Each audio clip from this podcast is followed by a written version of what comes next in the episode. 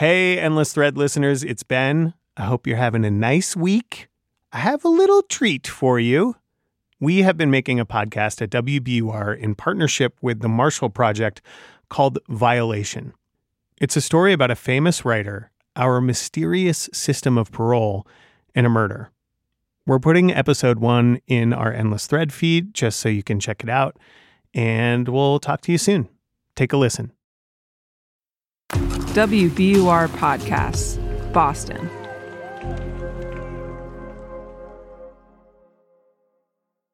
Would you be willing to read a couple of passages? I, I brought some of your books with me that speak to some of these issues. Depends. I don't want to get into anything that even begins to f- feel like he said, she said, because that ain't going nowhere. I, I have a couple of, I flagged a couple of passages. Um, let me see. This passage here that I've marked with the red pen. I don't know if I can read this, particularly after looking at that picture of him. This is John Edgar Wideman, author of more than a dozen books, English professor, Rhodes Scholar, MacArthur genius. I've been reading John Wideman's books for years, intrigued first by his lyrical explorations of the criminal justice system, of racism and class and privilege, and then later, even more intrigued when I learned how these themes played out eerily, tragically, in the life story of his middle child, Jacob. Is this you guys in Wyoming? Yes. That's Jake. Huh, look at that. Who are you with there? That's my. When I finally arrived at his Manhattan apartment on one of the first blustery cold days this winter, it felt like I was walking into something intensely personal. Something that, as a journalist, I'd been fascinated by for at least a decade. But as a human, I was mindful was a painful, private story. As a rule, John doesn't talk publicly about Jake, at least not directly, even when he's asked about it by Terry Gross on Fresh Air, as he was in 1994. Do you think you'll ever write a more extensive piece about your son Jake, or is that something that you, you think you might never care to share in detail with the public? Well, the advantage of being a writer is you talk about things in your own way. Right. And uh, sometimes um, people can look at your biography and make guesses about what, in fact, you're writing about and thinking about, but other times they can't. And it's a complicated way of taking the fifth, if you will. Years after he sidestepped Terry's questions, John is finally letting someone in to ask him about his middle child. And he has a specific reason. He'd like to see Jake get out of prison. This is not my reason for talking with John. It's my job to tell you everything I can find out about what really happened and why. Everyone talking to me for the story has their own reasons. Everyone has their own version of the truth, too. John Wideman can relate to that. I'm a fiction writer and a novelist. I also write nonfiction. In my view, it's very hard to distinguish often among those genres, and sometimes it's impossible. And maybe they're all the same. As a longtime fan of John Wideman's writing, I can tell you that much of it is animated by this idea that good stories contain some essential truth regardless of whether they're actually true, or that in some situations, true accounts may in fact be less true than fiction. One of the people who I'm hoping will help me understand what's real and what's false is John's son, Jake Wideman. This call will be recorded and subject. I talk to people in prison all the time. I'm used to the noise, the terrible sound quality, Hey, the robot lady constantly interrupting to warn you that you're talking to a prisoner An inmate at ASPC Tucson. and it's costing a small fortune, your account balance is twenty-six dollars. and your calls are being recorded, and you'd better hurry up. One minute remaining. and I think, oh, okay, we're going to get cut off, but I'll, I'll get. But ever since we started talking, in phone conversations I could record, and at in person visits the state of Arizona wouldn't let me record, I've tuned all that out to focus on Jake, on the details he unspooled over weeks and months. Jake and I spent more than a dozen hours on the phone in 15 minute increments, and I visited him twice for three or four hours each time. He's a big guy, six foot one, 195 pounds, and like all the other prisoners, he wore an orange jumpsuit with the letters ADC for Arizona Department of Corrections in big black letters stenciled on his back and leg. His head is shaved bald, and in the midst of a COVID surge, he wore a janky face mask homemade from old t shirts. Jake seemed to have earned a certain amount of respect and affection from the other prisoners. During my first visit, people kept walking by and handing him things from the vending machine snack cakes, and a little microwaved hot dog and a bottle of water. Jake Wideman was sentenced to 25 years to life. He spent 30 years in prison before being released on parole. Then, less than nine months after he was back out in the world, Jake was yanked back into prison. And now, nobody knows if Jake will ever get out again. There's no end in sight. The details of that part of Jake's story, the parole violation that landed him back behind bars, well, for now, we'll just say they were very unusual. Much about Jake's case is very unusual, but much about it is also all too common. In looking at this case, there's a lot we can learn about how the system works and doesn't for everyone. In spending all this time with him, his family, lawyers, and others involved in his case. I've been trying to figure out what happened.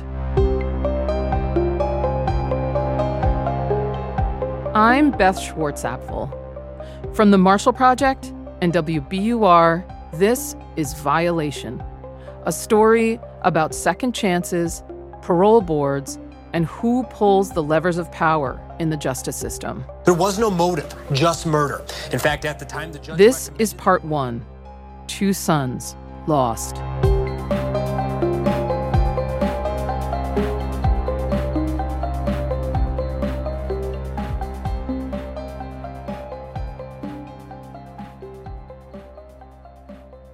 Jake's case takes all the dynamics at play in a typical murder case and cranks the volume way, way up. Victims' rights, political influence, race, privilege, mental health, senseless violence, how mass incarceration has morphed into mass supervision with all the same pitfalls and politics. Jake's family did not relish opening their personal lives up for public consumption. But with some prodding from Jake, his sister and brother and father each spent time answering my many questions, including why agree to talk to me? This definitely is both, I think, for the love of Jake, but also for the love of justice.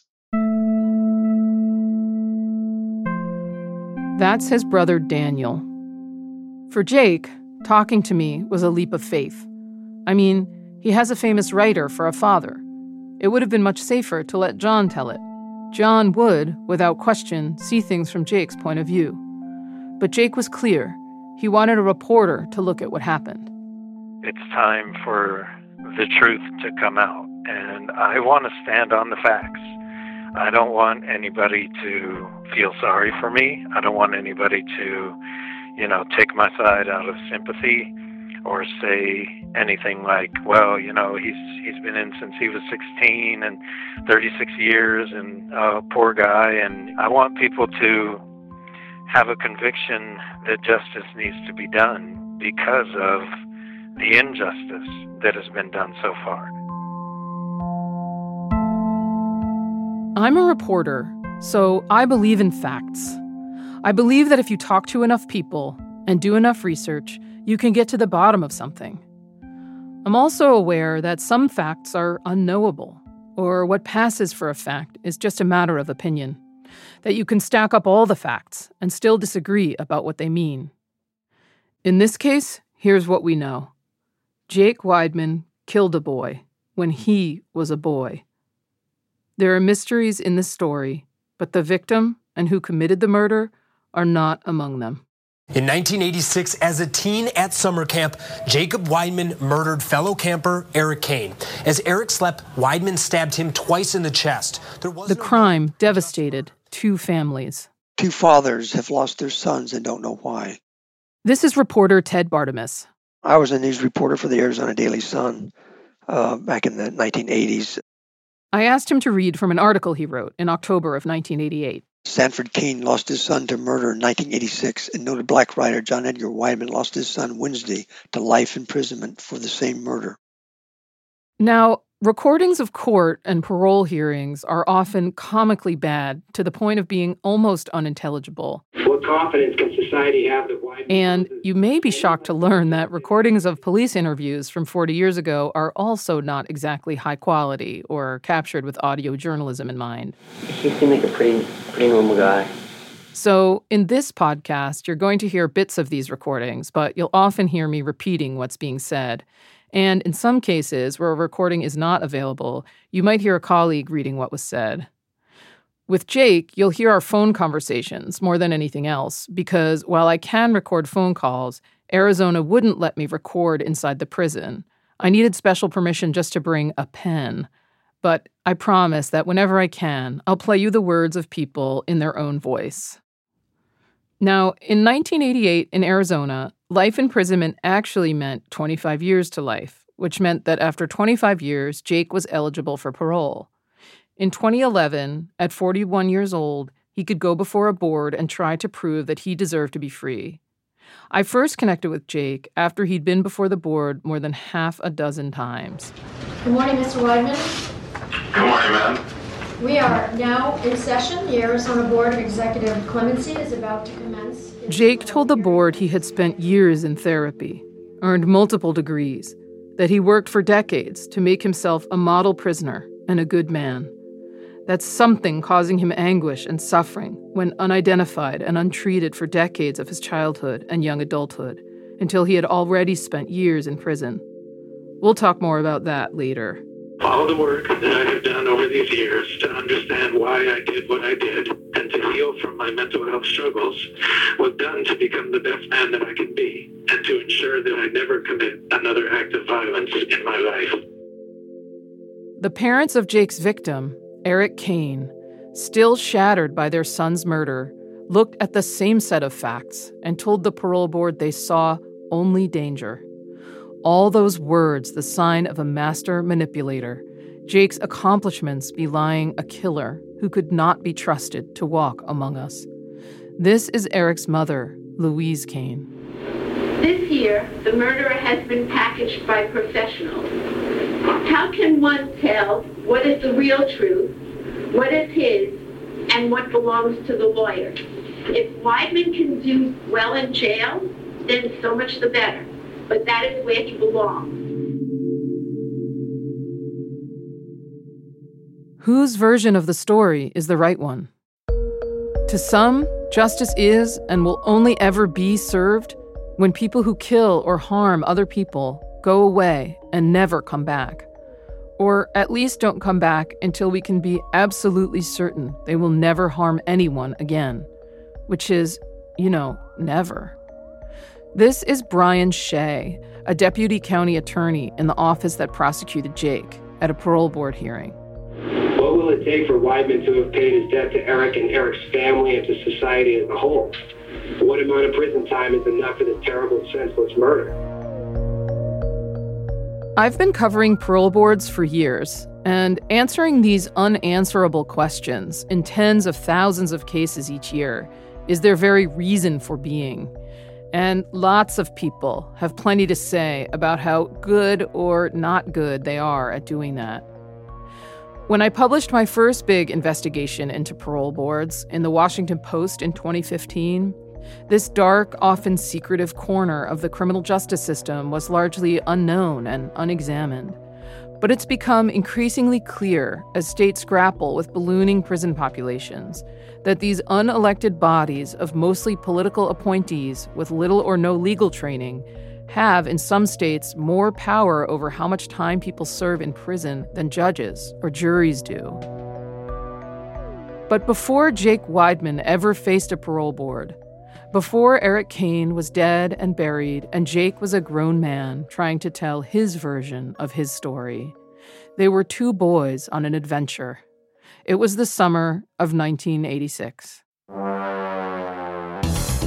Matlock had recently premiered on NBC. Matlock's a winner this fall. President Reagan was in his second term. My fellow Americans, I hope you're relaxed and in a cool place. The fashion of the day included teased hair and giant shoulder pads. The new perm from Tony that gives your hair lots of volume you can do anything with. Jake Wideman and Eric Kane had just finished their sophomore years in high school. Jake in Laramie, Wyoming, where his dad was a professor at the University of Wyoming, and Eric in the suburbs north of New York City, where his dad was an executive at IBM. The two boys had, for years, attended Camp Takaho, a sports camp for boys in southwestern Maine. It was a high end camp with all the things swimming, boating, overnight trips, arts and crafts, woodworking. It was pricey and very exclusive. The camp's owner, Morty Goldman, didn't advertise and filled the 400 some odd spots on word of mouth alone. Jake had been spending summers there since he was a toddler because he was Morty Goldman's grandson. Later, as police and lawyers tried to piece together what had happened, they interviewed people at the camp. Here's fellow camper Todd Miller and counselor Bill Hammond describing Jake and the other campers. I think basically Jake and maybe uh, one or two other kids were, were black. These kids came from backgrounds where they went to private schools and this tape is hard to hear, but Todd Miller says that only Jake and a few other kids at the camp were black. And Counselor Bill Hammond says these kids came from backgrounds with private schools. It was an annual tradition at Takaho that the oldest campers got to go on a tour of national parks in the West at the end of the summer. Early that August, Jake, Eric, two other boys, and Counselor Bill had flown into Salt Lake City, rented a blue Oldsmobile, and launched on an epic road trip to Yellowstone, Grand Teton, and Bryce Canyon. About two weeks in, a mix up in their itinerary en route to the Grand Canyon unexpectedly landed them about 80 miles southeast in Flagstaff, Arizona, a small college town in the mountains, 7,000 feet above the valley where Phoenix sprawls. Because of its elevation, the weather in Flagstaff resembles New England more than it does the hot desert climate that people associate with Arizona. There are pine trees and crisp fall days, and in the winter, snow. Ted Bartemus, the Arizona Daily Sun reporter, lived there for years. Flagstaff tends to be kind of a time warp community. A lot of deadheads. You had a lot of cowboys, a lot of lumberjacks. Uh, you could walk in certain parts of the of the community, and it was like, uh, like I said, time warp. Did you go back to the '60s. Because of its location on historic Route 66, the town was something of a crossroads. Like the group from Camp Takaho, people often pass through Flagstaff on their way to somewhere else. Millions of people are going through there all the time, and a lot of them are uh, fine people, but some of them aren't so fine.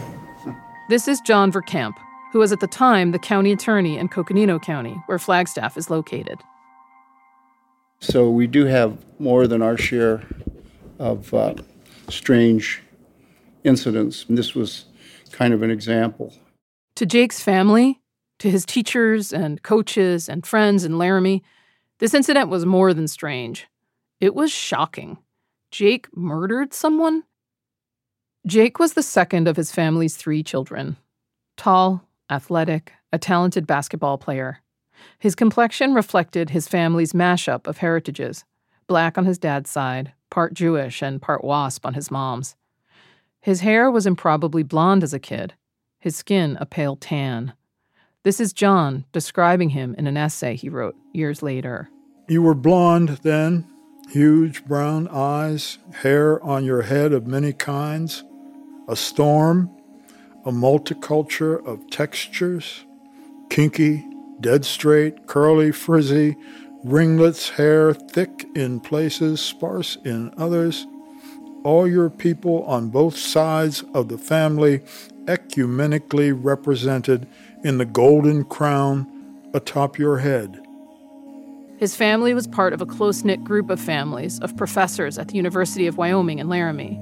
And as a young kid and later a teenager, Jake was known among them as unassuming, bright, and polite. There's this tall, gangly kid, very leggy. Um, again, just a very sweet uh, gentle, smiling kind of kid. This is Janice Harris, an English professor and a good friend of the Widemans, some years later in an interview with attorneys. A very sweet child, a very curious child. Um, always interested in things. I can remember in particular a way he had, uh, if we would be, be doing field trips, always asking, what if this, what if that, what if this. Um, As a teenager, Jake was friendly and well liked. Camper Todd Miller again. He seemed like a pretty normal guy. If you were not in his bunk, he seemed like he seemed like a pretty normal guy. Todd says. If you were not in his bunk, he seemed just like a regular kid. He was a good basketball player. Um, nice, nice guy. But Jake says many of those relationships were superficial. He had very few close friends. That's because he felt he had a lot to hide. Since I was in his bunk, two years. Since I was in his bunk for two years, Todd said. When you're in his bunk and you've lived with him for a while, he would act strange sometimes for no reason, just bizarre behavior, just be hyper, very hyper, like he was almost possessed. Like he was almost possessed. In his own mind, Jake thought of these episodes as adrenaline rushes. He thought he was hiding them, fooling everyone about the turmoil inside his head. But it would be years too late before he told anyone about them, and many more years before he understood what they were. Stay with us. We'll be right back.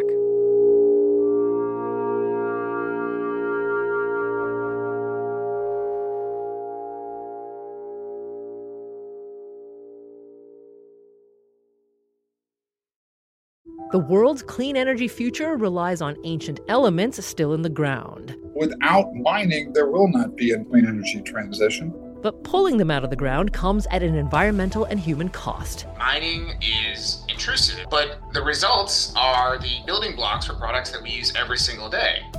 I'm Meghna Chakrabarti. Join me on point for Elements of Energy Mining for a Green Future. Five special episodes. Listen and follow On Point wherever you get your podcasts.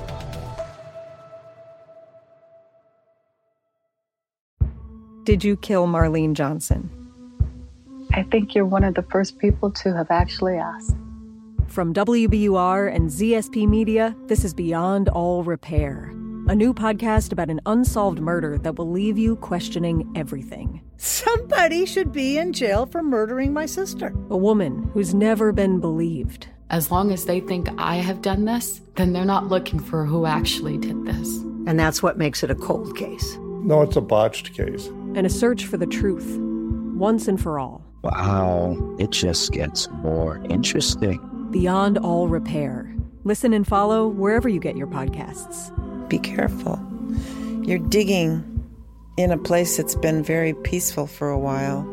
Do it anyway. Dig.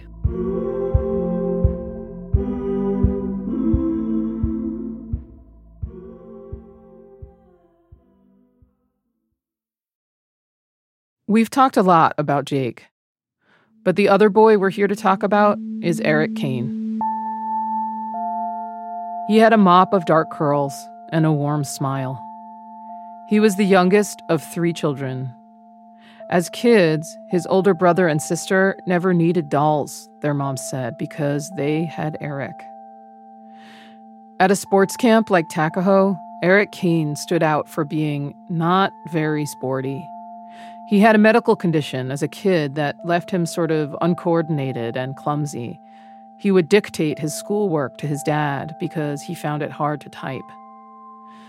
Even 30 years after his death, there's still a lot of information in the public record about the kind of boy Eric was, the kind of young man he might have grown up to be. That's because his parents have made sure of that, gathered thousands of letters from family and friends, spoke about him at every public hearing. And that's important. I don't want Eric to be a sort of black hole in this story an absence instead of a presence. Obviously, Eric's not here to tell me about himself, and unfortunately, the Kanes have declined to talk with me. I can understand why. Judging from their testimony over the years, their grief is still real and raw. They sent their son off to summer camp, and he never came home. As a parent, how do you ever get over that? I've done my best to assemble some details from the letters and decades of testimony and public statements by his family. When he was small, Eric wanted to be a knight.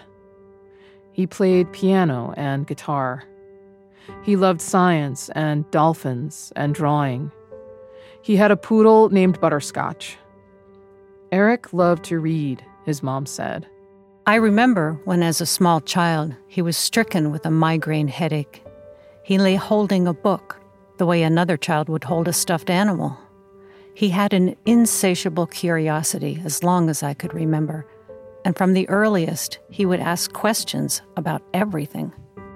In elementary school, he and another friend who quickly outpaced the other kids in reading were pulled out of class to have their own little book group in the principal's office. We not only read books, we devoured them. We learned to read in the voices of the characters in the stories. We discussed the books, we wrote, and we laughed. He was so very sweet and so deeply kind and so terribly bright.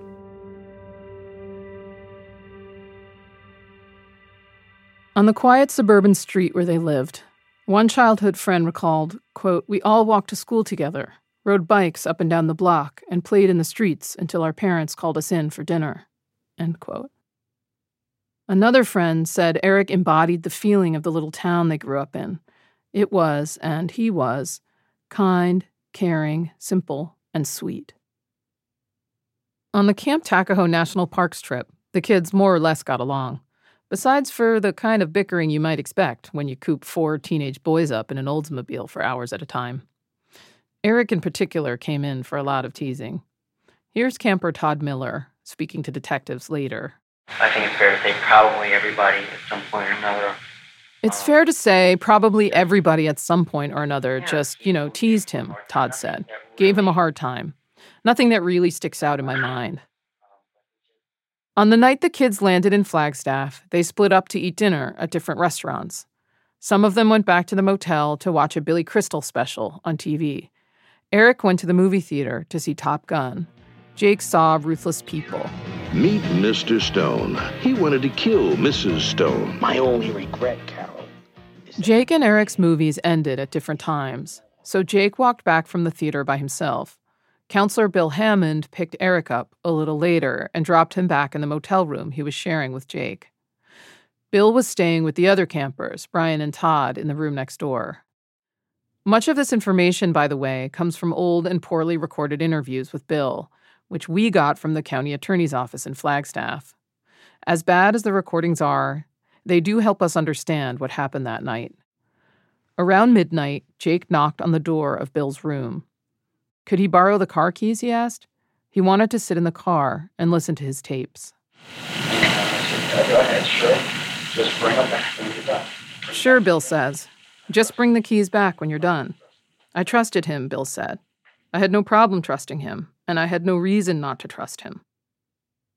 Jay can't remember what tapes he was listening to that night, but he remembers he loved Motown Smokey Robinson, the Supremes, the Temptations. Bill said that while they were on the road, Jake would put Sitting on the Dock of the Bay by Otis Redding on in the car quite often.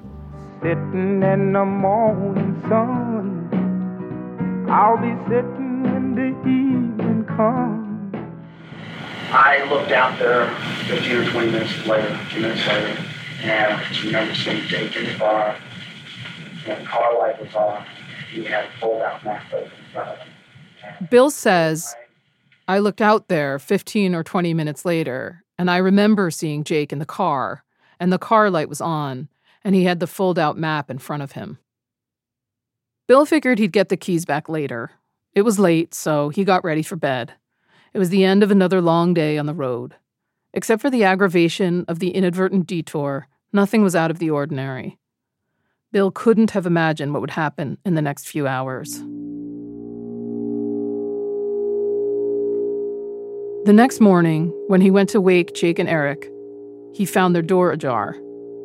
When he pushed it open, neither Jake nor Eric was there, but the bed closest to the door was covered in blood. He went to get the other campers. Brian, from the room next door, described the scene later to police. There's blood on the wall. There's like a blood fingerprint. Was like. Uh, Bill tried in his mind to rationalize the situation to himself. Maybe someone had had a nosebleed. Maybe one of the boys had gotten sick or injured overnight, and the other had driven him to the hospital. Jake liked to play basketball. Maybe he had gone out to shoot hoops early that morning and hurt himself. That would explain why the car was gone. And I stood there and thought of that, and I looked at the bed and like covered in blood. I thought, that can't be just Again, Bill is hard to hear right there in this 37 year old microcassette interview, but what he says is, and I stood there and thought a minute and looked at the bed covered in blood and thought, that can't be just a nosebleed.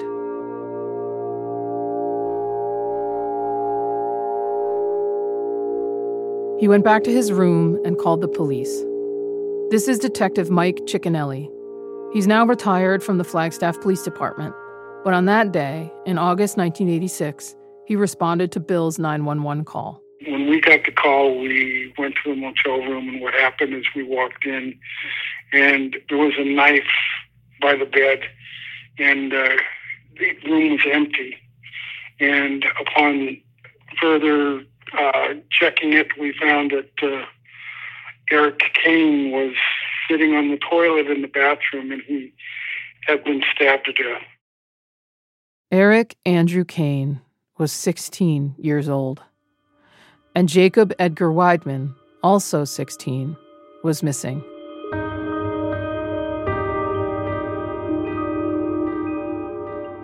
For a while, police thought that some third party might have kidnapped Jake and killed Eric. What in the world else could explain what had happened? But like I said, the mystery of the story is not who killed Eric. The mystery of the story is why. Do we understand? Can we ever understand what lived inside of Jake that night? To his friends, his family, to all those who knew Jake, this seemed impossible. Totally surprised, totally unexpected. Totally unpredictable remains consistent. I think I was just in shock.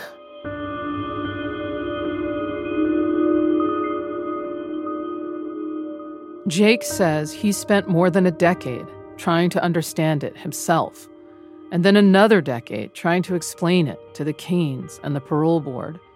Years of therapy and treatment. He's told me about all of it, and I have hundreds of pages of psych evaluations and reports. We're going to talk more about all of that. But none of that matters to the Kanes. To the Kanes, it's all bullshit. None of us know why he brutally murdered Eric. Their beautiful son is dead, and all they hear is lies and excuses. Or showed us other clear evidence of his manipulative behavior. He did this in an attempt to hide the truth that he has a long term violent history, clear mental health issues from childhood to today, and that he is responsible for a vicious, premeditated murder. What should happen to kids like Jake? The Supreme Court has said that kids are different from adults. Even kids who commit the most serious crimes are less culpable than adults and should be treated differently. Is Jake dangerous and right where he belongs? Or is he the victim of a concerted campaign by people who hate him? This story is also about families and the stories they tell. You see, by the time their son went away for murder, the Widemans were no strangers to American prisons and jails. I heard the news first in a phone call from my mother. My youngest brother, Robbie, and two of his friends had killed a man during a holdup. Robbie was a few. Some people were already suggesting that violent crime ran in the family. John Wideman's brother, Jake's uncle Robbie, was already serving a life sentence for murder. Hello, everyone. I'm Maury Povich. Welcome to A Current Affair. Our main story tonight is about the family of a respected author and academic, Pulitzer Prize winner John Wideman. In Wideman's generation, the bad seed was his brother, Robbie. Had something been passed down through his family over generations? That's next time on Violation.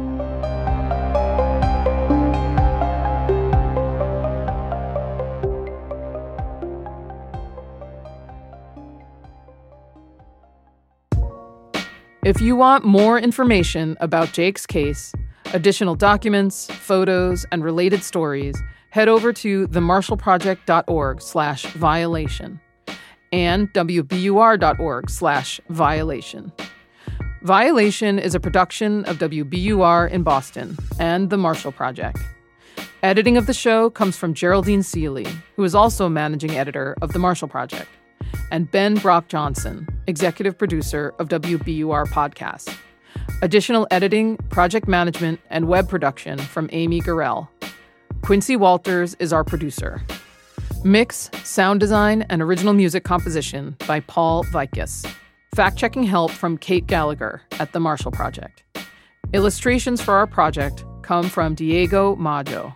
Special thanks to Victor Hernandez, Susan Chira, Margaret Lowe, Mara Corbett, Laura Hertzfeld, Ashley Dye, Amory Sievertson, Nora Sachs, Elon Kitterman Uhlendorf, Grace Tatter, Samata Joshi, Marcy Suela, Kristen Holgerson, Rachel Kincaid, Briley Weaver, Dacry Brooks, Nicole Funaro, Gabe Isman, Ruth Baldwin, Ebony Reed, AJ Flanzer, Chelina Fang, Bowan Kuhm, Terry Troncali, Jennifer Borg, Jason Chris, Celine Carlo Gonzalez, Ed Claris, Louise Caron, Ghazala Irshad, and Ellie Stern. I'm Beth Schwartzapfel, your reporter and host. I'll talk to you next week.